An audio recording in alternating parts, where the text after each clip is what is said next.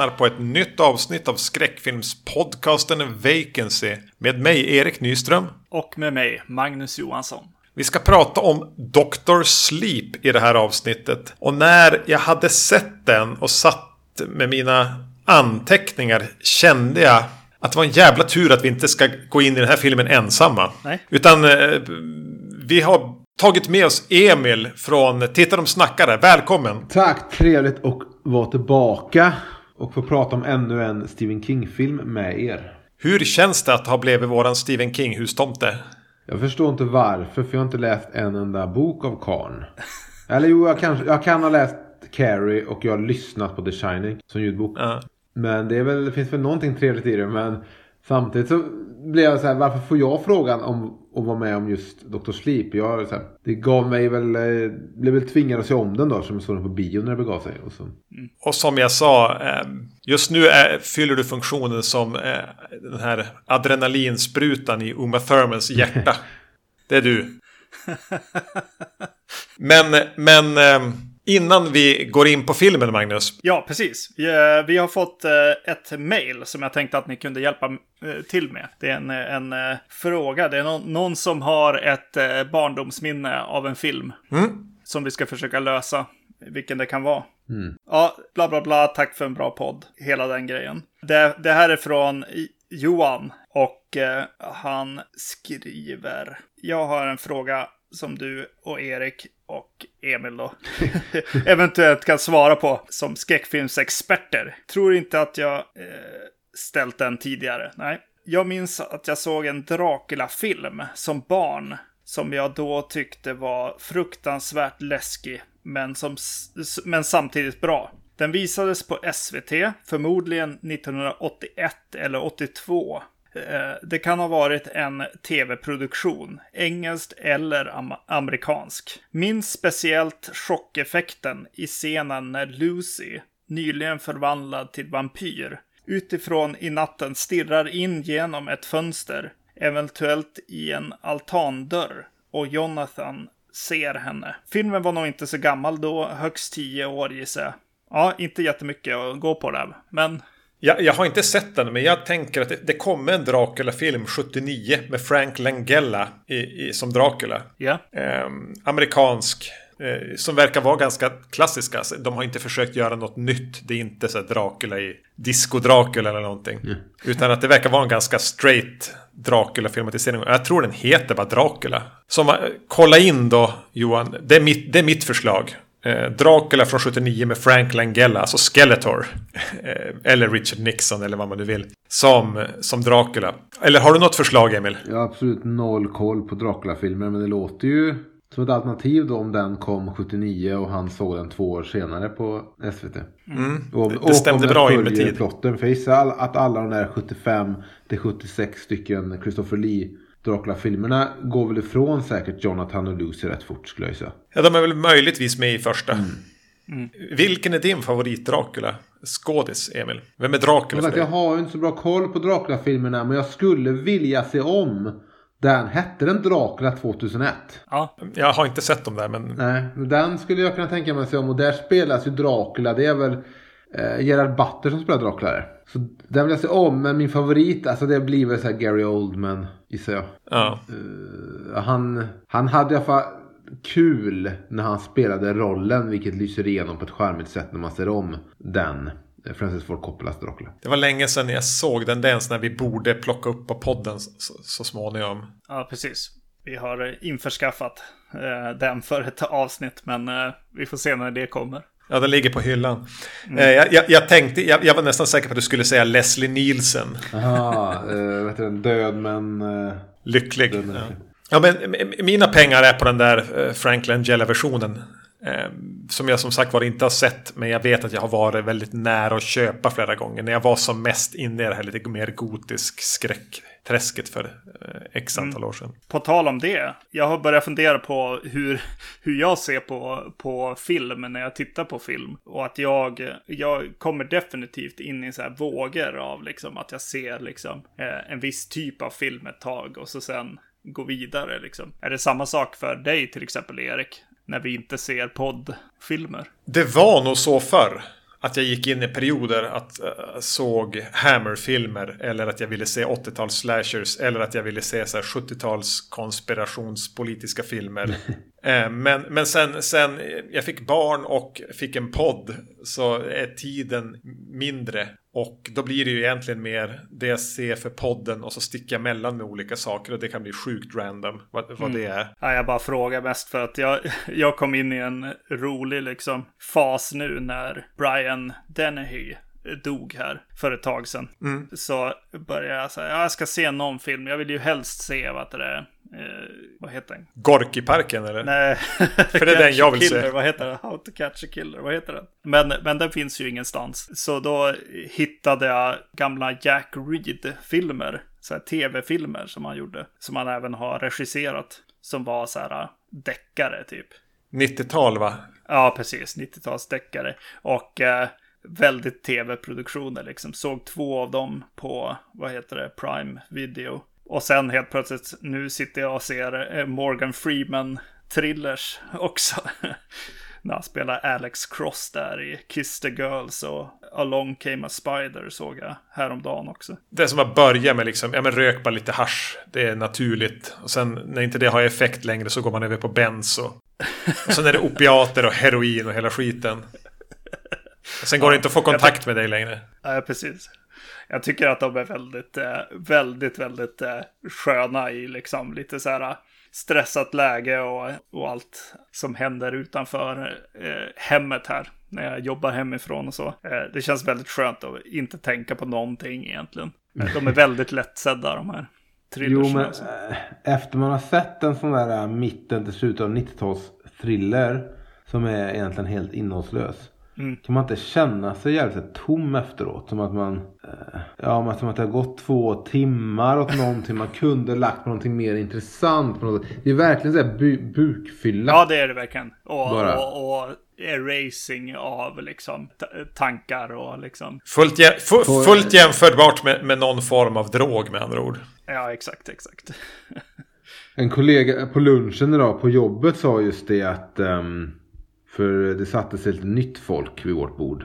Och då skulle vi liksom presentera oss. Och då sa min kollega, och här är Emil och han är alltid insnöad på någonting nytt. Mm. För jag nämnde någonting, vad det nu var, kanske var någonting om corona. Men då, eh, för nu har jag en liten terapeutfritt-period igen. Efter att jag och Erik pratar om terapeutfritt i min podd, Tittarna och snackar. Mm. Som jag har med en kille som heter Gustav. Så det blir istället att man ändå börjar få lite koll på terapeutfritt igen. När man köper någon bok Eh, och man uh, kollar upp så lite gamla rykten och lite så gamla, man vill, ja men typ, jag blev väldigt intresserad av att uh, se om det fanns några bilder, sekvenser från andra terapeutfilmen utan Robert Englund eftersom de ersatte honom först med så bara någon random stuntman för att de ville spara in pengar och sen insåg de att fan, vi måste ha Robert Englund ändå. Han, han gjorde typ hela första filmen så de tar tillbaka honom. Mm. Så blir man så, ja, då, då kollar jag på det och så blir man lite insatt i det. Men det jag, det jag varit lite insnöad på, att, eller någonting jag planerat att jag vill snöa in mig på men inte riktigt orkar ta tag i. Jag skulle vilja se om och ge mig in i sådana här de här post-scream skräckisarna som kom. Jag skulle vilja se om det är Valentine's Day, eller det hette Valentine kanske ja. bara. Jag, vill, jag skulle vilja se någon av de tre Urban Legends-filmerna. Jag vill se den tredje jag vet ut förra sommaren som jag aldrig har sett som kom direkt till video. Jag är sugen på att se Wishmaster-filmerna. Det finns väl fyra mm. där. den ja. eran av skräck har jag, har jag känt att där vill jag nörda. Där vill jag bara sitta och eh, plöja. Och, men det har inte, jag har inte riktigt gett mig in i den. Det är som gjort för en massa vacancy-avsnitt det där. Ja, verkligen. Har ni varit, har ni varit någonting där och grävt i, i den, eh, de filmerna? Nej. Vi, vi var väldigt nära i någon slags startup på att köra en, en sväng av de där också för ett tag sedan. Men det blev inte heller av. Ni borde köra Wishmaster-filmerna. Ja, verkligen. Ja, precis. Det tycker jag också. för det är verkligen det är filmer som verkligen också ingen pratar om. Nej. Wish, det var ändå så här Wes Craven Presents typ på första Wishmaster. Mm. Och det var ändå så här typ, man, man, man hyrde ju den och Kane Hodder har ju en roll och Robert Englund har en roll och massa så här skräckikoner har roller. Mm. Så det var, det var lite som att det var bass över den filmen bland skräckfans. Kanske två till tre veckor när den kom. Ska, ska vi säga att du kommer tillbaks och pratar Wishmaster i höst då? På Vacancy? Det, det gör jag gärna. Om de finns att se någonstans. Men de kan ju finnas på Amazon Prime för där har de ju all skräp. Ja, exakt. Bevisligen. men inte Chuck Russells The Blob. Ah, okay. Nej, fan. Den vill jag också se. Um, Dr. Sleep. Ska vi, ta, ska vi hugga in på det här, den här mackan nu? Ja. Mike Flanagan Ja, eh, har regisserat och skrivit och eh, eh, vad var det? Redigerat den här filmen. redigerat, inte klippt. Klippt, ja precis. Jag, jag upptäckte faktiskt det i eftertexten att eh, det stod där edited by. Hur får han... Hur får han... Jobb. nej, nej, men den, den, alltså Final Cut-grejen och så. Jag vet inte om han har final cut. Det är inte samma sak som att han klipper. Nej, i och men... för sig. Edited är ju ett slavjobb, men...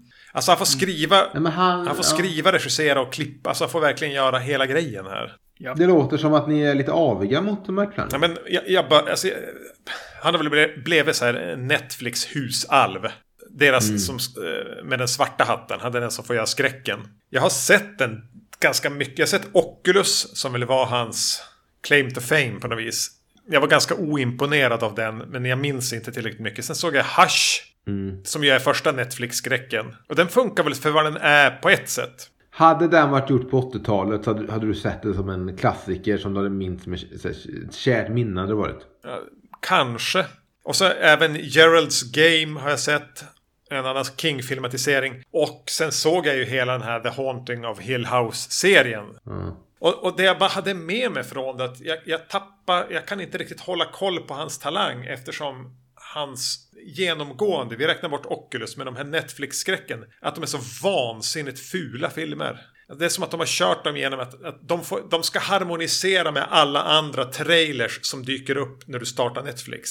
Det är som att de har ett, ett filter där med vilka färgtoner, vilket skärpedjup du får ha och vilka bildkompositioner du får använda av. Det är en Netflix eh, dogma som de här är stöpta efter. Och jag, jag, kan, jag kan inte riktigt förlika mig med det. Det var problemet som kom i vägen för allt, alla de här. Men den, men den looken, är inte den större än Netflix? För jag tänker, om jag tänker på hur hash såg ut och nu var det länge sedan jag såg den. Men den, den har väl ungefär samma look som eh, typ Conjuring och de filmerna, Annabelle och de också. Är inte, eller tänker du på en annan, är något annat du känner? Eller kan du hålla med om att hela liksom hur skräck ser ut är väldigt likt? Jag skulle säga att det är en digitalare, plattare, eh, estetiskt ointresserad look. Ja, det är någonting med hans... Um, så jag märkte i den här filmen som vi kanske kommer att prata om Dr. Sleep. Men jag fick liksom verkligen medvetet börja tänka. Men nu filmar de ändå här ute på en gata i en stad. Men varför känns filmen så död och, och, och instängd? Och det kanske är, ligger någonting i det du säger med hur det är fotat och hur looken är och allting. Att ja, det saknar liksom liv på något sätt. Exakt. Eller vad säger du Magnus? Tycker du att det här sjuder och sprudlar och sprakar? Flanagan? Jag inser att jag, jag har nog bara sett eh, Dr. Sleep av hans filmer egentligen. Eh, hållit mig lite borta från. Men då, alltså Hash, både Hash och Gerhards Game är väldigt enkla att titta på. Båda har ju en väldigt så smart gimmick, eller en smart i alla fall premiss. Uh, Gerhards Game är ju en Stephen King-filmatisering men det blir ju nerv automatiskt utifrån premissen. Och, och Hash eh, liksom bygger ju inte på någon, någon dålig idé Nej. direkt. Sen, sen blir den ju rätt ordinär ändå i sådana här eh, House Invasion, Home Invasion film eller vad genren heter. Men, men de, är, de är enkla att slå på och enkla att titta på. Mycket. Ja, okej. Som en 90-talsthriller. Precis, det är som att se en Morgan Freeman eh, thriller. Mm, jag tänker att det är Då fullt. ska jag kanske kolla. Det är nog jämförbart med varandra. Eh, ja, du sa, du sa, jag tror att du nämnde liksom i princip trailers eller liksom posters. Och jag tänkte på det i den här filmen. Eh, vi ska väl ta oss in i filmen snart, men jag tänkte att, att just att jag skrev upp så här teal and orange som är liksom affischfärgerna man ska använda. Och eh, det var vissa scener i den här som var väldigt, väldigt stöpta i det. Jag blev så överraskad av looken för jag minns när första trailern kom. Och det första jag tänkte, fan varför ser det ut som att hela filmen är dragen genom ett Instagramfilter? Mm. Jo, och så det tänkte jag först bara att ja, men det är nog bara för att trailern ska ha någon viss känsla. Men man kan ju inte låta en hel film se ut så här. På samma sätt som att man, ska, man kan låta liksom en Instagrambild ha något extremt softat filter. Men man låter ju inte hela semesterfotograferandet ha den här looken. Så jag, jag trodde i min enfald att filmen skulle ha, inte vara så jävla, precis ha den där softade, väldigt färgmättade, liksom det är väldigt så här, ja men det ser ut som ett Instagramfilter eh, kort och gott, svårt att Det förklara. blir platt och dött. Och Ja, men nu är vi så inne i det så jag säger att den är vansinnigt ful, även Dr. Sleep. Och det är för mig ett problem. Jag får svårt att ta den på allvar utifrån det här. Och det ser ut som exakt allt annat som Mike Flanagan har gjort. Den här Netflix-looken. Mm. Men jag vill inte, jag vill inte, liksom inte ta över en podd. Men kan vi inte ha en, se någon sorts kontext till eh, för jag har inte läst boken och sånt, men det har väl du gjort? Det jo, men alltså, jag tänkte ge lite kontext. Vi kommer bara in på looken här, så jag tänker att vi har avhandlat den nu. Även om jag säkert kommer halka tillbaka dit. Men kontexten är väl att det här är en... Alltså King skrev The Shining, den filmatiserades av Kubrick ganska välkänt att Kubrick gjorde förändringar och att King hatade dem. King var med och, och gjorde en tv-version på 90-talet. Eh, som jag också, som jag vet att du gillar Emil. Som jag har tänkt också mm. att ja men den borde, borde Emil komma och prata om på Vacancy. För jag har inte sett den sen, sen typ 2001. Det är så spännande. Det är, det är nästan ett signum för Stephen King är miniserier. Ja. Har någon annan författare blivit så förknippad med miniserier? Han har ju Pestens tid, han har, eh, han har Det. Eh, han har ju den här um, Languärerna och sen har han ju så pratat om um, The Shining-filmatiseringen. Eller den miniserien i två delar. Ja, jag tycker den är, som jag minns det. Jag har nog inte sett den här nu på 15, kanske 20 år. Men jag har alltid försvarat den. Mm, det är det som är mitt minne av den. Mest det att du har försvarat den. Ja, så jag skulle gärna se om den. Så om ni någon gång gör det så... Ja, nu när jag ändå är någon sorts Stephen King... Yeah. Är, det, är det Mick Garris som har gjort den eller? Det borde väl vara det, men nu gissar jag bara. Det känns väldigt Mick Garris. Ja. Men, men tillbaka till min, mitt försök till kontext. Eh, King skrev sen 2000, tidigt 2010-tal en uppföljare till Shining. Där han helt enkelt bara... Vad hände med, med Danny? Jo, det som hände med Danny är att han blev en alkoholist som i samband med att han försöker rehabilitera sig eller kommer i kontakt med andra som kan shine.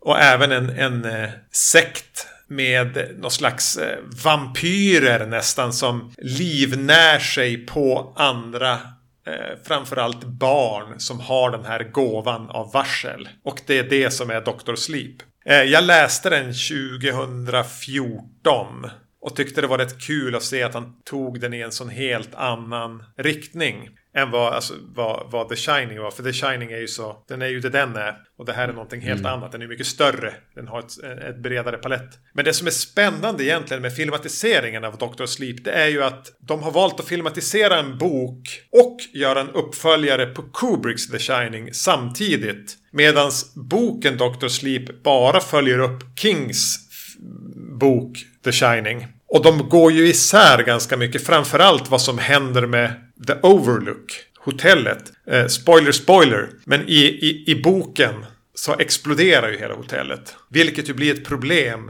eh, när den, för att kunna gå vidare i den här berättelsen. Men det, det, jag vill bara säga att eh, det hade det inte behövt vara. Jag menar har det gått 30-40 år eller vad det är sen Danny var på Overlook senast så hade det lika gärna kunnat varit så att det hade brunnit ner. Mm. Om man nu ville liksom följa upp Kubrick-filmen också. Men samtidigt var mer trogen boken så hade ju det gått. Så hela det här att oj, här var det världens um, konflikt mellan boken och Kubricks film. Det hade ju inte, alltså det hade man kunnat lösa rent manusmässigt. Absolut.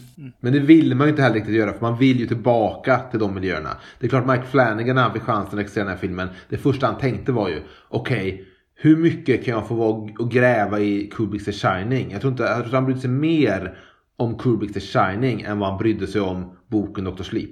Ja, uppenbarligen. Jag, jag blir mest nyfiken på hur han kunde lyckas få King att gå med på att göra en filmatisering av Dr. Sleep som lutar sig så mycket mot Kubricks filmatisering av The Shining som ju King har varit tydlig med att han inte riktigt är överens med. Jag tror det är enkelt och det är så enkelt att Warner Brothers säkert, vad som än har sagt i intervjuer, så säkert så att Warner Brothers sa vi vill göra en uppföljare till Kubricks kultfilm av liksom ekonomiska skäl. Mm. Så om, om vi gör det så får du så här mycket pengar och vi, kan, och vi producerar och gör filmen. Annars så kommer inte vi lägga ner samma resurser och energi på den här boken. För att, ja, jag vet inte hur, hur populär den här boken är. Men det är inte som att den är i närheten lika populär som The Shining. Nej, alltså det mesta som King har gjort sen egentligen mitten, början och mitten av 90-talet har ju varit har inte haft samma uppmärksamhet. Jag menar allt han skrev från Carrie och i 15 år framåt blev ju biofilmer. Men, men, men hur kände du när du, för jag minns också när boken kom, början av 2010-talet när den nu kom. För då, då kom ju först kom den här nyheten då att fan Kubrick uppförde Shining. Eller eh, Stephen King skriver en uppförde Shining och då blir man intresserad. Även om man inte läser mycket The King. Men som filmälskare så blir man intresserad. Pum! Men så fort sen det kom. Ja, och det handlar om sonen och han jobbar liksom inom äldrevården. Och det, det är några, kanske några vampyrer med. Men det har inte så mycket egentligen med Shining att göra. Då blev ju den helt ointressant. Då blir det samma känsla som om någon skulle förklara Jason Goes to Hell till en. Om man älskar Fredag 13-filmerna. Ja, det är du vet. Det kommer en ny Fredag 13-film. Ja, jävlar. Men, men du vet, Jason är inte riktigt med. Utan det handlar mer om så här, någon magisk energi som någon äter ett hjärta i början. Sen hoppar de liksom med olika kroppar. Och, jag tror Jason, det kan vara att Jason kommer dyka upp i typ en spegel i en bild. Men mycket mer får man inte. Men det handlar, så känns det, det handlar ju mycket om att man gillar hur King skriver. Och det har jag väl alltid sagt att det bästa med hans böcker är språket och hur han hanterar de inre eh, monologerna och beskriver platser och personer eh, mer än en story. Det var ju det jag gillade med att läsa den. Mm. Ja, så då kan man lika gärna läsa vilken Stephen King-bok som helst. Det handlar liksom inte... Eh, storyn på baksidan av boken spelar liksom ingen roll. Utan man, man, man kan läsa en bok för att det står Stephen King på den och så får man det du vill ha. Lite sköna beskrivningar och lite ett fint språk och så får, men historien i sig är av mindre vikt. Ja, ungefär. Det blir ju hyfsat spännande. Men just kopplingen till, till The Shining är ju inte jätteviktig. Även om det var mer än vad jag trodde. Att flera av dem, ja men hon i badkaret är ju, kommer ju tillbaka. Och han, eh, han heter någonting The Wit, han som Great Party, isn't it? Han ja. kommer tillbaka som, som spöken. Alltså de, de, nämns, de nämns i boken att, och att, att eh, Danny har stängt in dem i som lådor ja, i sitt undermedvetna för att de var ute efter den. Den är mm. väldigt, alltså det man kan säga om, om filmatiseringen här är att den har den har hållit sig väldigt, den är väldigt trogen sin litterära förlaga. Ja, coolt att höra på något sätt ändå. Så vadå, det, det, han fick ihop det på ett sätt liksom. Även om han även om han var intresserad kanske mer av Shining. Alltså Kubricks eh, film här på något sätt. Ja, som projektledare eller vad man ska kalla det för så har, ja, han tycker definitivt att han har fått ihop det. Han har lyckats filmatisera boken. Han har väl på sätt och vis lyckats behålla förankringen i The Shining. Och han gör alltså en, en, ett ganska bra nerkok av boken. Mm. Som jag minns det, nu var det ju fem sex år sedan jag läste den och jag glömmer böcker väldigt snabbt. Men jag kände igen händelse, alltså karaktärer, händelseförlopp. Sen har den ju skalat bort lite grejer. Som jag kanske tänker finns med i den här förlängda versionen som vi pratade om att försöka mm. se. För jag, jag, jag ser, när jag ser den här filmen, att jag, jag fastnar lite grann för Eh, det som jag tänker kanske är Dr. Sleep-segment. Liksom. Jag, jag gillar, även om det såg riktigt risigt ut, så gillar jag scenen när han kommer till småstaden där och ser Teeny Town här. Ja. Eh, när de har byggt ett, ett, en liten kopia av det man ser i bakgrunden så att säga, av själva staden. Och att han bara får gå och snacka med en snubbe där. Jag kommer ihåg när jag gick på bio att jag, när jag kom ut ur bio, biografen så tyckte jag att det var den bästa, bästa scenen. Eh, som jag minns det då i alla fall. Eh, just för att den bara andades lite grann och tog liksom, eh, tog bort lite av den här moderna skräcken liksom ett tag. Mm. Och det är en väldigt typisk King-scen i böcker kan jag säga. Mm. Eh, en karaktär kommer någonstans och betraktar någonting och det dyker upp en välvillig annan karaktär. Alltså den, jag tycker den andas även i filmatiseringen mycket King. Mm. Och, och sen eh, att, att han får, alltså den här Dr. Dr. Sleep-delen. alltså titel, eh, liksom temat liksom när, när Danny börjar jobba där på det här eh, äldreboendet eller vad man ska säga på sjukhuset liksom där folk eh, ska dö och han sitter med dem. Jag gillar det också eh, med katten och så där. Känns mycket, ja, Stephen King på något sätt också, de scenerna. Men, men jag undrar, vart, vart tar det vägen dock? Alltså vad handlar det om i filmen? Förutom att han hittar hem igen. Han, han kan sluta dricka liksom. Ja, han får ett syfte. Ja. Men utöver det så känns det som att det är en, en tematik som tappas bort på något sätt. Eller jag vet inte vart, den, vart det är på väg. Var det i boken när det liksom sys det ihop på något sätt där? Ja, jag vågar inte riktigt svara på det. Eh, jag minns inte. Men det var ju mer med äldreboende. Han löser något problem där med någon annan anställd som är en skitstövel. Som han lyckas ertappa. Och, och det är mer med de olika som bor där såklart. Mm. Men eh, nej, det är väl inte klockrent att, att, som jag minns det, att det knyts ihop på något sätt tematiskt. Mer än att han hittar ett syfte och sen får han ett ännu högre syfte med att hjälpa den här eh, unga flickan då, Abra, mm. med de här vampyrerna.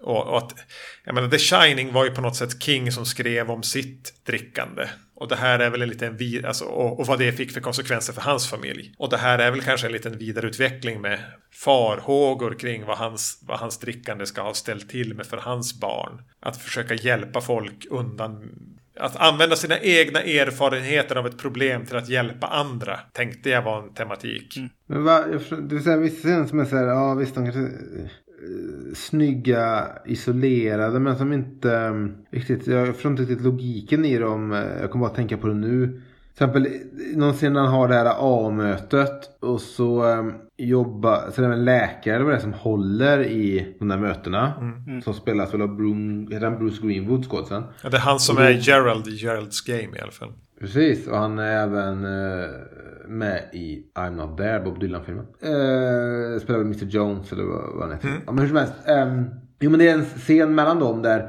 där Danny, um, Joe McGregors karaktär, berättar för honom vart han har glömt sin klocka. Mm. Yeah. Och, det, och det känns som en för där, men du har levt ett liv med dina The Shining um, egenskaper och förmågor.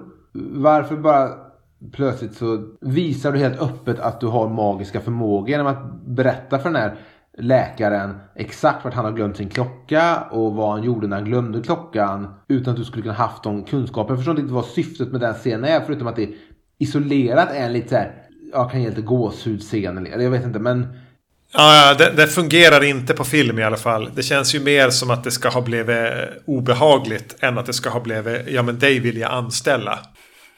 Ja, jag förstår inte riktigt hur, hur, man, kan, hur man kan gå vidare i filmen efter det.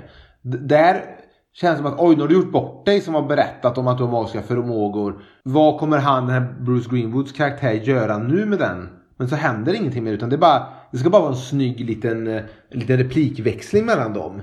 Där det inte liksom har några konsekvenser för filmen. Jag säger vad fan. Det var bara en detalj jag tänkte på med det. Men sen känner jag också att eftersom filmen är så lång och den är väldigt splittrad. Det, det, handlar om hans egen alkoholism och hans tid. Han, han, han är på det äldreboendet. Eh, det tar upp en stor del av filmen. Sen har vi den unga flickan och hennes historia. Sen har vi vampyrerna och vi följer dem. Och sen har vi också hela den här Shining-oket som hänger över hela historien. Mm. Det får mig... Jag, jag känner när jag ser filmen lite att nu tittar jag på en av Stephen Kings 90-tals miniserier som inte är så påkostade. Och inte så, inte så, ska, inte så bra. Det, det, är så långt och det är så långt och långsamt och det är så mycket olika historier att jag sitter och bara känner att jag ska kolla på en, en av de alla Stephen Kings ointressanta miniserier. Ja men det är ju någonting med, med, med Dr. Sleep som gör att den känns som att den existerar i ett parallellt 90-talsuniversum. Alltså det här är en typ av story och film som inte existerar i skräckfilm 2020. Alltså den har inte ett så här renodlad hiss-pitch high concept-upplägg. Alltså typ som Nej, typ The Shining har, som går att beskriva i en mening. Eller många filmer. Alltså den känns så förlegad på ett sätt. Men, och, och samt, är det, är det, är jag, jag, kan ändå ja. uppskatta det. Alltså, det, får, det får den, jag ska inte säga att den känns fräsch. Men det är någonting med att den, den har som gått varvet runt. Alltså den har mm. varit möglig i, i årtionden. Och kanske att det har börjat bli någonting av den här jäsprocessen som gör att den känns mm. intressant. Mm. Att det är, en helt, det är en ny värld att kliva in i egentligen 2020. Alltså är det nu en trogen adaption av boken så har jag respekt för det. För det, det, det tycker jag är någonting man ska ha respekt för. Att våga vara trogen bokförlagan, mm. bokförlagan eh, generellt. Men som film så hade man ju, hade ju väl jag som producent i alla fall rent cyniskt känt att så här, uh, behövs hela den här vampyrdelen? Kan vi inte foka på spökena från The Shining istället som de onda? Eller du vet sådär. Det känns som att det, det innehåller så många olika delar den här filmen. Den, Men visst, är, är det troget boken då så är, är det väl eh, all respekt för det då. ja, den har ju låtit King, tagit Kings halvknäppa idéer och gjort film av dem. Den har in, de har inte renodlade på något sätt. Skala eller någonting. Utan det är, det är det som är där. Det är där. De har plockat bort några karaktärer som jag kan minnas. Ja, nej, jag, jag, jag håller med dig, Erik, att, att den här lite mischmaschen och, och liksom konstigheten och även de här scenerna som jag nämnde, att de skulle ju lätt bara tas bort i andras händer och förmodligen för att få en, en tajtare film också. Men det är ju någonting charmigt med det också. Eh, det är väl att man gillar de här gamla halvdåliga filmerna liksom ändå. Men jag har alltid, jag, jag, jag var ju såhär små intresserad av det här projektet eh, när första trailern kom, första bilderna. Just för att man skulle få se The Overlook Hotel igen och, hur, och, och var intresserad av hur kopplingen till The Shining var. Men jag, jag liksom, när jag gick in i biosalongen för att se den här i, i höstas så var jag inte liksom helt öppensinnig eller objektiv. Det var något som tog, tog emot att gå och se den här filmen. Och det är även kopplat till första The Shining och den här filmen fick mig liksom att, att tänka på så här. Hur, vad är det som gör att jag inte ser om The Shining en gång per år? Det är någonting, den filmen är ju fantastisk och det finns väldigt mycket bra i den. Men samtidigt är det någonting som gör att jag inte liksom drar mig till att se om den. Och det är, eh, vilket otur nog är det den här filmen, hela den här filmen bygger på. Det är att jag nog aldrig riktigt gillat den här karaktären Danny och hela den Hela det inslaget som är The Shining och den magiska förmågan. För nu fick jag då tänka tillbaka på The Shining. Jag tror att jag hade tyckt om den filmen mer om det bara varit den här familjen åker till hotellet. Eh, det är byggt på någon india, indiankyrkogård eller vad fan det är. Och eh, familjen blir galen och går sönder av ondskan som finns i det hotellet. Men jag hade inte haft med att pojken hade den här magiska The Shining-förmågan. Jag kan inte förstå riktigt vad syftet är i The Shining till att han har det. Och det är någonting med det som jag, jag som jag tycker är så här avigt och onödigt i filmen. Kanske just det som jag, även, som jag nämnde när vi pratade om uh, Terra Street, Erik nu senast i Tiden snackar. Mm. Det här med att det blir ett helt frånskilt nytt magiskt inslag där det onda hotellet är ett inslag som är magiskt i, här, i, i vår verklighet. Det är ett övernaturligt inslag. Men då har vi också den här pojken som sedan han varit liten har den här The Shining förmågan. Så han kan, han kan liksom telepatiskt prata med, med folk och, och så här. Ja, det gillar inte jag. Så när den här filmen kom så känner jag liksom att men det är inte hela den här, det är inte, det är inte Danny och hans jävla The Shining förmåga som är det jag gillar med Kubricks film. Och det är inte riktigt det jag vill sätta mig i biosalongen och se. Så därför gick jag in och var nog lite färgad av det. Och har aldrig riktigt fallit för det. Jag förstår inte vad syftet med The Shining-grejen är. Och här är det ju bara liksom ett vältrande i hans jävla förmågor. Och vampyrer som lever på människor. Lever av människor med hans förmågor. Och det blir bara för mycket för mig. Ja, jag förstår. Jag förstår din invändning. Men och jag kan till viss del hålla med om att i Kubricks filmatisering av, av The Shining så behövs egentligen inte hans förmågor. Men kan du inte känna att den här bygger ihop det? För här bygger den ju upp en värld då vi har vissa som har förmågan till Shining. Och vissa som livnär sig på dem. Alltså det finns, alltså den bygger ett, en större värld. Där The Shining, första delen råkar vara bara en liten, liten, liten skvätt av det. Någonting som råkar ja, hända ja, på en plats. Det, det är absolut inget emot. Men jag hade nog nästan i sådana fall tyckt att det var så här när Danny kommer till hotellet med sin magiska förmåga. Det är den magiska förmågan som drar igång hotellets ondska. Alltså någonting sådär. Så att, som sagt, min regel. En skräckfilm ska handla om vår verklighet och det ska finnas ett övernaturligt inslag som råkar finnas i vår verklighet men vi inte kan förklara. När det börjar bli helt frånskilda olika övernaturligheter så då blir jag så här bara det här känns eh, ja, det känns bloated, det känns för mycket. Mm. Och, och precis, jag har inget emot att det, att det finns ett jävla gäng av vampyrer som har levt i hundratals år på att de äter anden eller vad det är från The Shining mm. um, begåvade människor. Men uh, precis, men jag hade nog uh, i sådana fall hållit borta ondskan över hotellet om inte det är tydligt kopplat till The Shining-förmågan. För de här spökena, jag vet att i slutet i den här filmen och vi kanske kommer komma mer till det sen, men när Rebecca Ferguson, eh, när hon förstår att det finns, alla de här spökena finns i hans huvud, i Dannys huvud. så blir hon lite besatt av det. Mm. Men jag är så här, okej okay, men har de, är de också kopplat till någonting att du kan få ut någonting av att ta deras ande också? Eller vad, vart finns, vad, vad är det du vill ha av dem? Men vill hon ha någonting av dem eller blir hon överrumplad av dem och förstår inte vad de är? Det är nog snarare så att hon förstår att någonting finns i hans huvud men vet inte vad. Ja, hon blir nyfiken. Och får väl ångra då att det, det kommer fram. För de är ju som en manifestation av den här platsens... Platsen här, Overlook, är ju som en enda stor medlem i den här sekten. Mm. Det är så jag ser det. Och spökena här är som grenar på trädet. Medan de här, eh, ja men Rebecca Ferguson och, och de andra i sekten är ju som mer enskilda individer, individer som har valt att bli de här typen av vampyrer. Medan Overlook är en enda stor vampyr. Men, men vad, vad, tycker ni om filmer? För jag tänkte också på den här såg filmen. För jag var helt ointresserad av Rebecca Ferguson och hennes lilla gäng. Mm. Och då tänkte jag så här, ja men det här är ju liksom ett, ett sorts um, inslag som återkommer i skräckfilmer och i filmer. Det är det här vet, gänget med de, av så här, ö, det, det, gänget, freak-gänget. Eller, The Lost eller Boys. gänget som binds, ja men The Lost Boys tänkte jag på, så tänkte jag lite på, det är inte, lite samma, inte exakt samma, men jag tänkte även på en film jag inte heller tycker om som är John Carpenters Vampires. Det handlar om ett gäng som åker runt, de är ett gäng som jagar vampyrer. Så det är inte riktigt samma. Men det, det, är någonting med det här äh, gänget som lever i en jävla husvagn utanför samhället.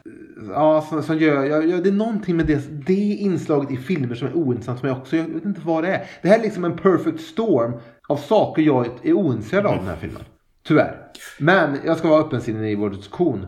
Men precis, men liksom Lost Boys vill jag heller aldrig se om. Jag är inte intresserad av att se något så här, äh, ja men gäng av vampyrer som, och deras vardag. Jag tänkte att Magnus skulle uppskatta det här med att ha lite design och lite karaktär i skurkmaffian. Okej. Okay. Eller? Ja. Nej, alltså jag, jag får dåliga vibbar. Jag får så här, oj vad, vad konstigt. Det är så här kringresande. Alltså det är lite otrevligt där. Det är någon som har lite förutfattade meningar av folk. Ja, det finns en slags här, eh, anti-romsk anda i det. Att de ja. framförallt i filmen knyter an till det. Jag upplevde mm. att i boken så tror jag mer tanken var där de försökte knyta an mot var så här att de beskriver att ja, men i USA finns det så här typ pensionärer som åker runt i husbilar i karavaner. Och liksom semestra mm. genom USA för de har inget annat för sig. Det, var, det är det de försöker i, i boken King är ute efter. Mm. Men här känns det ju verkligen mer som resande folket. Att de förmodligen ja. är vampyrer och äter barn. Ja, precis. Exakt. Gypsy curse liksom. Ja. Uh, I princip. Jo, jag, jag, fick lite problem med det helt enkelt. När ni sen sa liksom uh, ner dark eller alltså sådana typer av liksom. Uh, det, det, jag, jag fick aldrig ihop det så jag tyckte att det var lite pinsamt när de dök upp liksom hela tiden. Mm. De, de ser så ospännande ut. Alltså hon har sin hatt, Rebecca Ferguson, men så har hon också bara på någon sån jävla vanlig t-shirt och de hänger vid en vanlig husvagn. Och de är väldigt så här vad ska man, ska man säga? Okej, okay, jag menar Interview with the Vampire så är i alla fall vampyrgänget eh, i den lite härligt klädda och lite så här. Här... De är tydliga, tydligare gothare i, i den. Här är de mer som att de skulle ja, kunna turnera med, ja. med Dylan på den här Rolling Thunder Review-grejen. Ja. Det känns mer som det gänget. Det är lite, av, lite vad som helst. Ja, ja men det, bara, det blev så, jag vet inte vad det var. Men Kanske att, det inte var, att de inte var designade nog på något sätt. Att det blev väldigt bara så här. Också där miniseriebudget över och, jag, och nu kanske någon lyssnare sitter och tänker så här, vad fan vad vill han ha? Att det ska vara så här The Crow, eh, liksom så här super eh, stilistiskt. Alltså, jag, vet inte vad, jag vet inte vad det är jag vill ha. Nej. Men det här blev väldigt mycket så här, ja du har fått rollen. Dyk upp i de kläderna som du, som du, som du hittar hemma i garderoben. Det är lugnt, liksom, det spelar ingen roll. Det blir lite så. Förutom du Rebecca Ferguson. Vi har, vi har en hatt till dig. Men resten kan du fixa ja, själv. Med, med så här, träningsbyxorna och, och hatten. Och, ja, det är... nej, nej jag, jag hade svårt för dem. Uh, men jag gillar ju samtidigt, alltså jag kan inte säga att jag inte tyckte att det var mysigt med, med lysande ögon. Uh, det har man inte sett på ett tag. Nej, det hör ju hemma där den här filmen hör hemma. I det här parallella 96-universumet. Ja, det, det, det gillade jag ju faktiskt. Och eh, jag gillade även hur obehagliga de var på, alltså när de väl agerar liksom. Så är det ju liksom, det blir en förändring i filmen på något sätt. När den här baseballpojken Mm. Blir anfallen där. Och man bara, men det här är ju för mycket. Helt klart. Och, eh, och det, det, det är något eh, lite spännande med det också i den här mischmaschen av, av liksom till film. Så är det också lite kul att shit vad, vad obehagligt så här. Och samma sak egentligen med, med hon i biosalongen som de liksom rekryterar. Som är ute på, på hämnd eh, uppdrag. hon är som... Som att hon har sprungit in från någon para, alltså rape revenge historia. Jag, jag tänkte att, att det kändes som en sån här äh, R-rated version av X-Men. Mm, på något sätt. precis, just det. Att alltså alla har så olika krafter. och Det. Men ja, men det är när de, när de plockar den här pojken, baseballpojken. Då kände jag så att det ändå brann till. Så här, fan, det här, får man göra? Det här är ju, nu är det verkligen på riktigt. Ja, precis. Fan, så där tycker jag ändå så här, man stannar upp lite i filmen. Men, men så tänker jag, fan tänk, tänk de scenerna och samma karaktärer. Men vi säger typ, det är så tröttsamt att David Fincher. Men någon David Fincher-figur hade regisserat det. Jo, Då hade, alltså det hade ju behövt en regissör som hade kunnat få lite mer umf i scenerna. ja, för jag tycker att fotot kan vara rätt så stiligt i den här filmen. Men det är ändå som att det alltid ligger ett lager av Stephen Kings miniserier från 90-talet. Ja, precis. Pojken får ju göra mest arbete där, helt klart. Och eh, gör det också Ja. på något sätt. Att g- gör den obehaglig. För jag tycker det blir så tydligt att, att Flanagan har problem med att ge sitt foto... Alltså att det, att det bara fattas någonting där. Att det, det är som är någon som låtsas vara ett foto. Nej, det blir... Ja men det, hela grejen är som att, att se en snygg... Nu avbryter jag, jag ber om ursäkt för det. Men jag vill bara säga att det, det känns som att hela filmen är så här äh, en snygg amatörfilm någon har gjort. Där de har så här, äh, vi har köpt en liten dolly så här så vi kan göra såna åkningar som de gör på riktig film. Och vi, och, du vet, och vi kan typ eh, ladda in den här pluginen så vi kan grada så det ser ut lite som en riktig film. Och vi kan, du vet, och så här. Men dyk upp era vanliga kläder bara. Men ni ska vara så här coola typ eh, vampyrer. Så det var så här som att, ja ah, det här är människor som ändå kan liksom sätta skärpa med en kamera. Och, men samtidigt har de liksom ingenting riktigt. De har inte den här konstnärliga ådran. De har bara någon sorts hantverksmässig. Ja, men det blir så tydligt när de ska kop- kopiera scener från The Shining. Alltså när kameran ska göra de här handhållna, eh, alltså steadicam-åkningarna efter Dan i korridorerna på eh, hotellet i början av filmen. Och jag kände det, och, och jag tänkte bara, jaha, de har använt material, alltså när jag såg vart de var på väg. Ja, de kommer att använda material från filmen. Vad häftigt.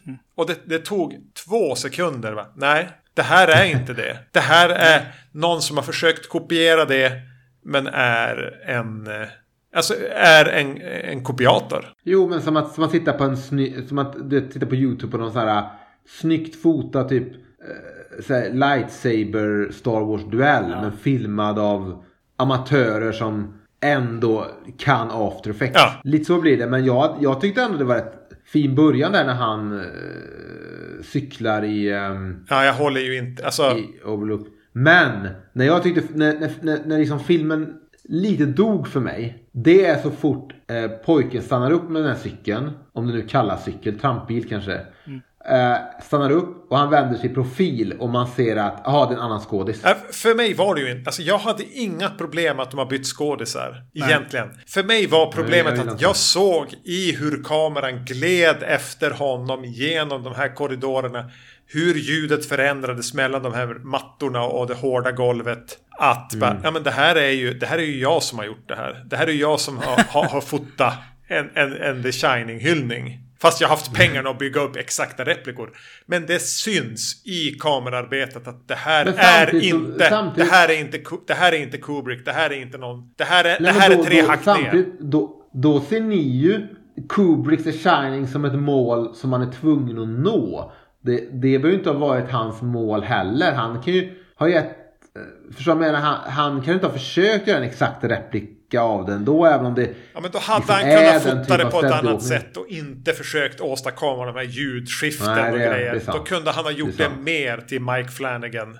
Än att så här, ja men det här är min Kubrick-copy-grej. För jag ska säga att jag hade egentligen inga problem med han som fick hoppa in som Danny eller hon. Jag tycker framförallt hon som spelar, alltså mamma. Ja. Att hon är väl nästan den som är bäst. Framförallt, men då tror alltså. Den scenen när hon har tappat bort den. När vi har lämnat The Shining och vi är i Dr. Sleep och han, sit, han har, sitter vid någon parkbänk och pratar med Halloran. Mm. Mm. Och hon kommer och springer och ropar på honom. Om de inte har klippt in Shelley Duvals röst där. Utan att det är mm. den skådisen, vem det nu är, ursäkta dålig research. Yeah. Som, som ropar. Då är hon ett geni. För det låter ja. så oerhört mycket som, som henne. Och hennes uppenbarelse är, när de är inte fotogeniskt lika, men hon, hon, eh, hon känns som henne. Mm. Ja, det, jag tror hon gjorde ett jättebra jobb, men jag har heller ingenting emot uh, han pojken från E.T. som spelar uh, Jack Nicholsons roll. Jack Torrance. Jag har inget emot honom och så, men jag samtidigt sitter jag bara känner rent sådär visuellt och regelmässigt att fan, jag hade kunnat berätta den här filmen och aldrig riktigt behövt visa en recastad Danny som pojke, visa en recastad mamman Wendy, heter hon väl, recastad Jack Torrance. Ni hade kunnat eh, jag menar, ni hade kunnat följa den här cyklande pojken och aldrig visat hans ansikte framifrån. Ni kunde löst det med, med bartender på ett sätt så att man känner att fan nu är det hans pappa Jack här. Men man, Förstår du vad jag menar? Jag känner bara rent att det, det hade kunnat finnas ett sätt att få samma effekt men inte behöva recasta. Ja, jag, jag, mm. ja, jag hade inga problem ja. med recastsen. Men jag hade inte heller det. Jag hade inte heller det. Förutom att det finns någonting i mig rent filmregelmässigt där jag känner att men nu är det inte en perfekt koppling till The Shining ändå. Eftersom man kommer se lika mycket som att man ser att det inte är Patricia Arquette i Terror del 4, The Dream Master. Jag har inget emot den recastingen heller till Tuesday Night, kanske skåten heter. Mm. Men det är ändå någonting där. Att ni hade kunnat göra den här filmen. Ni hade kunnat återvända till Overlook Hotel. Ni hade kunnat göra en perfekt ihopkoppling med The Shining men inte recasta. Det hade gått. Ja, för mig så hade de inte försökt kopiera Kubricks kameraarbete så hade det fungerat bättre. Det är det som skaver för mig. För vad är recasten för mig är ju eh, nästan positiv efter alla, alla liksom gånger man har sett en konstig Leia eller liksom. Ja, jo.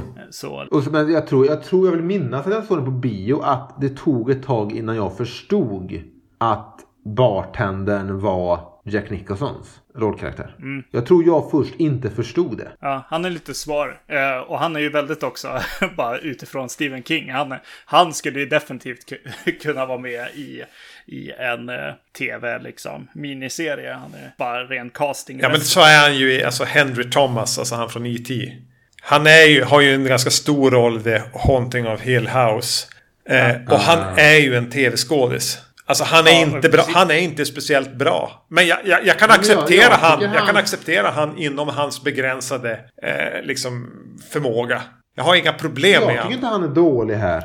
Jag tycker han är stumma skådespel. Klart att alla hade ju regisserat den scenen på det sättet för att det skulle kännas The Shining och kännas sig Kubrick. Men det där stumma skådespelet mellan han och Ewan McGregor där tycker jag... Eh, jag har absolut ingenting att klaga på där heller.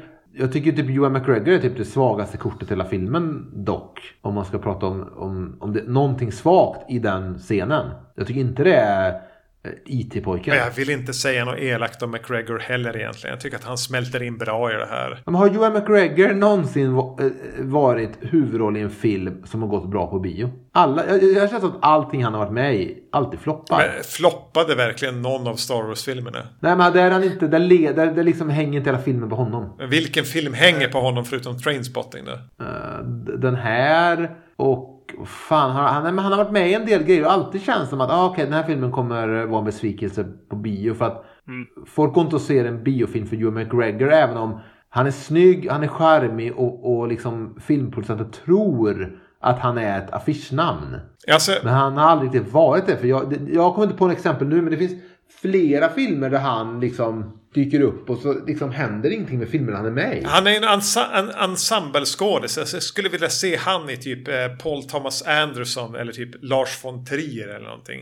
Där tror jag han skulle komma till sin rätt när det finns andra med hans status som får ungefär samma spelrum. Men han är ju, ingen, han är ju inte Cary Grant eller, eller George Clooney direkt. Nej, han är ju mer en skådis-skådis eh, som är värd att tycka om. Men han är ingen sett Tom Cruise. Det känns, sånt namn. Lite samma med Jeremy Renner också med i massa filmer. De har liksom försökt så här. Eh, gjort honom till affischnamn. Men ingen gick ju och såg en film för att Jeremy Renner var med i den. Det, samma. Men jag har inget emot honom i filmen. Jag tycker även Rebecca Ferguson. Jag tycker överlag väldigt så här skådisar som liksom ändå verkar ha eh, gett sig in i det här projektet med intentionen att göra någonting bra. Men det är också lite det jag tycker ger den en, en, en unik touch. Det är att alla verkar ha gjort det. De har fått så här habila skådisar. Kanske utan den här stjärnglansen. Att, äh, att acceptera och gå in i det och göra sitt bästa. De har inte bara varit där för att hämta en lönecheck. Och det gör också att den känns som att den kommer från en, en tid som aldrig kanske riktigt har funnits. Nej, precis. Nej, och eh, igen så vill jag bara påpeka också innan vi avrundar att jag, jag, tycker också om när filmen blir lite vrickad och lite så här när den tappar, eller tappar en ton egentligen. Nej, det gör den kanske inte, men när det blir så här mörkt på något sätt. Alltså baseballpojken, det här bakhållet som Danny anordnar. Ja. De börjar, börjar skjuta folk. Ja. The good guys bara börjar ett kallblodigt bakhåll mot personer de egentligen inte har någon aning om vad de egentligen, vilka de är. Med barn inblandade ja. i kuppen. Eh, det är ju, det är ju liksom lite vrickat på ett väldigt kul sätt. Och, och Abra här, hon är, hon är rätt ondsint liksom. En hämnare också genom filmen. Hon vill se dem dö och försvinna och utrotas liksom den här gången så var det det, det mer charmiga i den. Att det inte var så här bara en massa goda människor på den goda sidan. Även om då det är lite synd att, att de starka överste...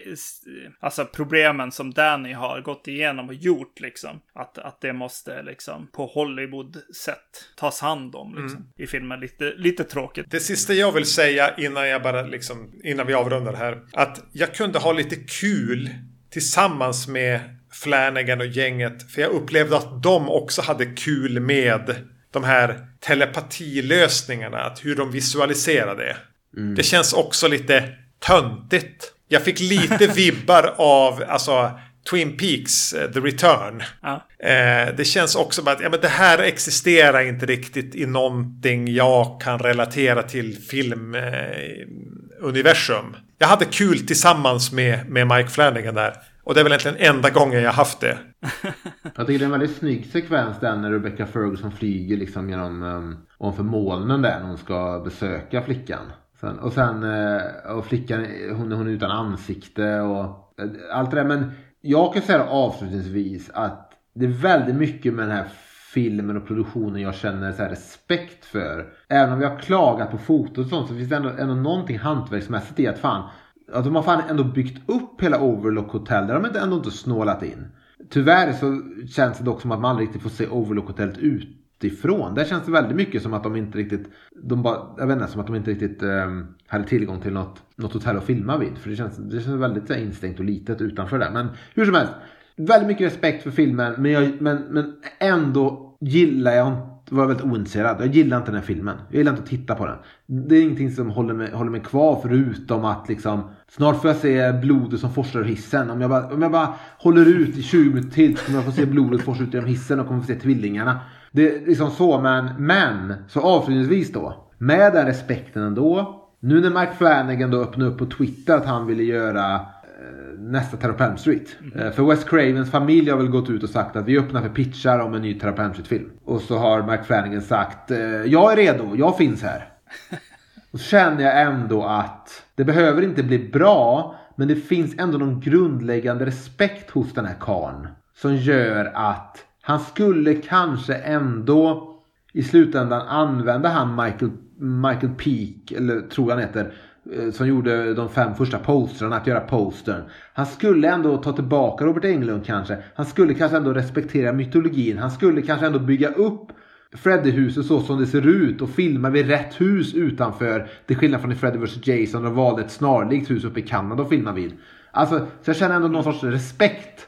Ja, men jag håller med. Jag håller med. Skulle jag få en Elm Street-film som, som var kändes ungefär som den här så är jag väl tillräckligt ja. nöjd. Jag skulle inte tycka om den. Hellre Mike Flanagan än James Wan till exempel. Alltså James Wan skulle väl kunna få ansvara för foto då? Okej? Okay? Ja. Men jag tror ändå här ska, han, fan skulle säkert ändå du vet. Jag tror att, jag tror att, fan, och jag har alltid känt att jag borde, alltså jag, sen jag varit 15 år har jag haft idén i mitt huvud till en ny terapeut. Jag har till och med skrivit en artikel om det när vi hängde på dvdforum.nu eller filmforum.nu eh, Erik. Så skrev jag en artikel en gång tror jag där jag gick igenom så här, så här skulle jag göra Terapeut Street. Jag har en idé om hur jag skulle göra den filmen bäst. Jag skulle vara bäst i världen på att göra en terapeut. Ingen skulle kunna skriva en så bra terapeutfilm som mig. Men det kommer inte hända. Och då tycker jag ändå att den här äh, Flanagan-typen. Jag skulle gå och se med lite adrenalin i kroppen den på bio. Okej okay då. Men det är så Stephen King, eh, eller vilka nu producenterna är, känner också med Mike Flanagan. Att han har respekt för förlag, eh, förmodligen liksom. Och det är väl det, det som han kanske kommer med då. Eh, inte för att jag vet, för jag har inte sett någon, någon av hans filmer. Men du får, du får se Hasch. Ja, jag får göra det. Starta yes. där. Och Geralds Game, för då får du se Karel Streuken, alltså jätten från Twin Peaks igen. Ja. Suga på tår. På ett jävligt ja. läskigt sätt. Okej, okay, jag ska se den med en gång. Ja, det här var ju skoj att prata om den här. Det var, jag sa ju att du... Det gick väldigt fort. Känns det inte som att vi inte riktigt kom in i samtal om filmen? Det, det bara flög förbi tiden. Ja, det gjorde ju det. Jag, och jag kände att jag behövde den här Emil adrenalinsprutan i hjärtat. För jag visste inte vad jag skulle säga om den här. Och är det någonting jag kan säger Stephen King. Ja, exakt. Vi ska, vi ska prata om eh, Langoliärerna någon gång också. Men det kan vi göra på Titta de snackar kanske. Den minns man från TV4. Kan ha kommit någon gång 96, 97 någon gång där. Senare, 98 kanske, 99. Ja, men den såg man. Den ska jag gärna vilja se om faktiskt. Kanske. Har inte den någon så känd skådis som spelar kaptenen där? Kan det vara han från Green Mile och som spelar även Ed Harris bundsförvant i The Rock? Kan det vara att han är med och spelar vi har för många trådar att fånga upp nu i nästa, ja. i nästa gång du ska gästa här. Vad blir det egentligen? Blir det, blir det The Shining eh, TV-miniserien? Blir det Wishmaster? Blir det Langoliärerna? Vilken bra, vilken bra cliffhanger. Yes. Det vi vet är att eh, du kommer inte vara med nästa gång Emil. Eh, då kommer vi, jag och Magnus att prata om en Roger Corman, Vincent Price, eh, Edgar Allan Poe grejer. Mm. Det blir The Fall of the House of Usher, The Pit and the Pendulum och Tales of Terror. Och vad är temat där? Exakt det jag sa innan jag nämnde titlarna på filmerna. Att allting är Edgar Poe? Det är alltså Roger Corman och regisserar. Vincent Price spelar. Och det handlar väl om Edgar Allan Poe och det är nollbudget tidigt 60-tal. Det är väl okay. tematiseringen. Vi kommer följa upp det också. Eh, var hittar man Emil och Gustav då? Ja, jag och Gustav har en podd som heter Tittar och snackar som väl finns på tittaronsnackar.se. Där vi pratar om allt möjligt om film och inte bara skräck. Jag försöker få det till väldigt mycket skräck för jag tror mig, jag gillar skräck. Men det är svårt med Gustav. Så eh, ibland är det skräck och ibland annat. Och i senaste avsnittet så pratar jag och du Erik då som jag nämnt typ för tredje gången nu i den här podden. Om Terror på Elm del 3. Så det kan man ju lyssna på om man vill ha mer skräcksnack med Erik Nyström. Alltså det är ett kommentarspår till den som man ska se till, Om man vill se Terror på Elm Street 3 tillsammans med mig och Emil så eh, slå igång det avsnittet. Precis. Eh, var hittar man er? Man, hittar, man, man, kan säkert hitta er på... Ja, men så titta på SE eller iTunes och sådär. Ja. Och det är där man hittar oss också. iTunes, andra podcastleverantörer. Man kan hitta oss på Instagram också. Vad heter du Magnus? Zombie-Magnus. Hittar man er där någonstans, Emil? På Instagram? Ja. Alltså vi ta jag tappade typ så här... Eh uh, uh, min connection till vårt Instagramkonto. Jag kan inte logga in där, jag vet inte varför. Men mig hittar man på ett eh, Ryderup som är mitt efternamn. Jag var tvungen att leta upp, men man kan även hitta Gustav där på att Gurra Torssell. Och vill man, vill man följa mitt extremt ointressanta flöde där så är det då alltså på Erknym. Några sista ord från någon av er? Något om Stephen King, något om Mike Flanagan, något om Netflix kanske?